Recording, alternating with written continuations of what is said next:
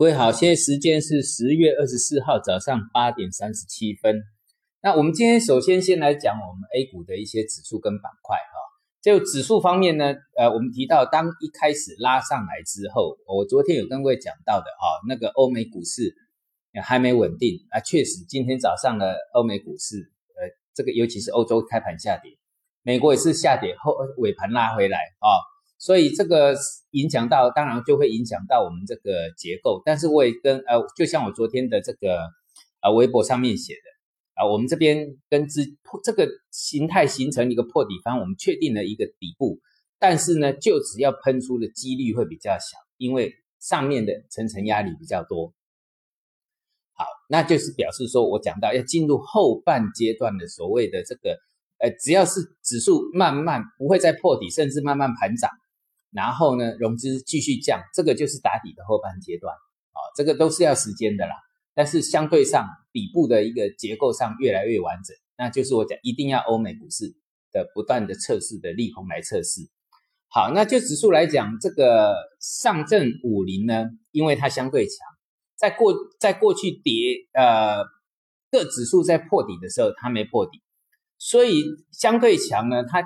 很快的就遇到几件压力，比如说两千六这个地方的几件压力，两千四到两千六已经变成整理区啊，所以昨这个昨天呢，很呃，他先吃掉了那个呃上一根的这个也星期一啊，昨天先吃吃掉上星期一的红 K 棒，那吃掉就是告诉你这个地方的一个整理上会比较啊会比较久一点，就是从六月整理到现在。好，在后续上，我们的一个估计上还是一个整理结构啊，但是它已经最最起码底部的结构已经越来越越扎实了。那其他跌升反弹呢，就比较不容易吃掉。那再来是什么板块？啊，板块那券商板块这个已经是这几天最强势的哈。那券商板块概念呢，这个它的支撑呢，啊，就五百点附近就变成支撑了啦。那这个券商板块是这样看，但是我们要看看的是政策指标上，政策指标在过去先做止稳，而且持续在做一个呃撑盘的是什么？是大基建。好，所以我们政策指标要看什么？大基大基建。那大基大基建的指标是中国铁建、交建啊、中车啦，哦这些的。那这些股票呢？指标是哪一支？还是中？这还是中国铁建。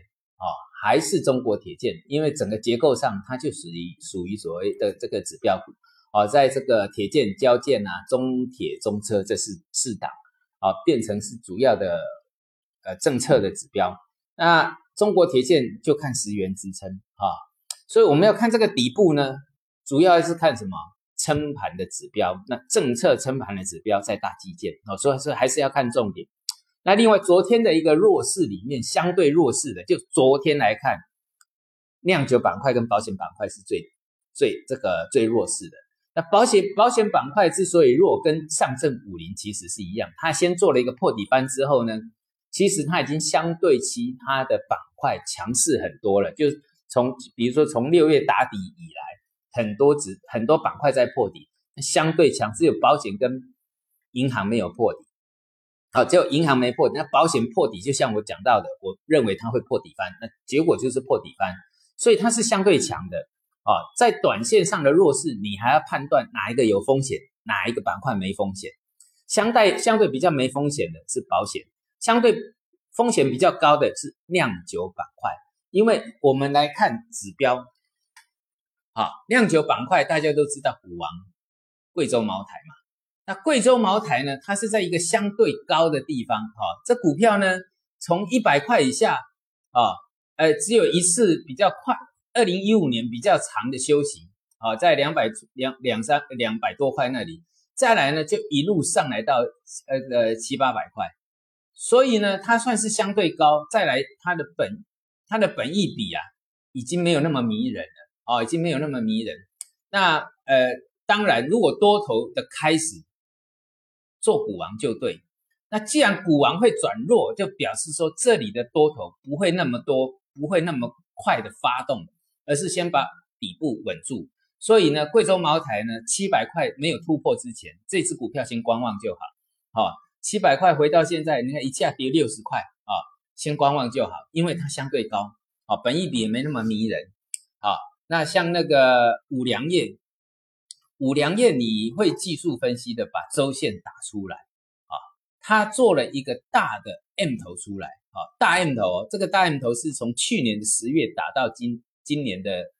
呃，一直到今年的这个八月的时候破掉，啊，八月上旬就破掉了啊，八八月中旬，五粮液的头啊，从去年十月打到今年八月就破掉，破了之后反弹就变逃命了，啊，而且你会技术分析，在我的书里面写到的这个所谓的 M 头的跌幅满足，它还差了一大截。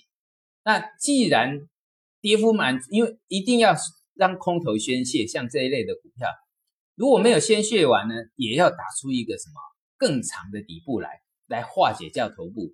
那你看嘛，这个这个头部啊，都有十个月了。那这个从破，我们从破了之后来看，八月中旬到现在不过两个多月啊。那这个上上面的卖压相对一定会比较大的啊。好，那当然啦，我们还是要看一下欧美股市啊。哈，像这个美国呢，昨天开低。同样跟着这个转弱，但是呢，虽然说拉了一个下影线，那一般来讲，我们一定要看形态，形态不够完整呢，哈，都只是看就好，都以弱势结构来看。那欧洲股市呢，好，大概就轮流破底了啦。那另外一个破底的一个，像我们讲欧洲里面，像葡萄牙就加速在下跌了。所以呢，还是希望说，哈，这个欧美股市持续的下跌。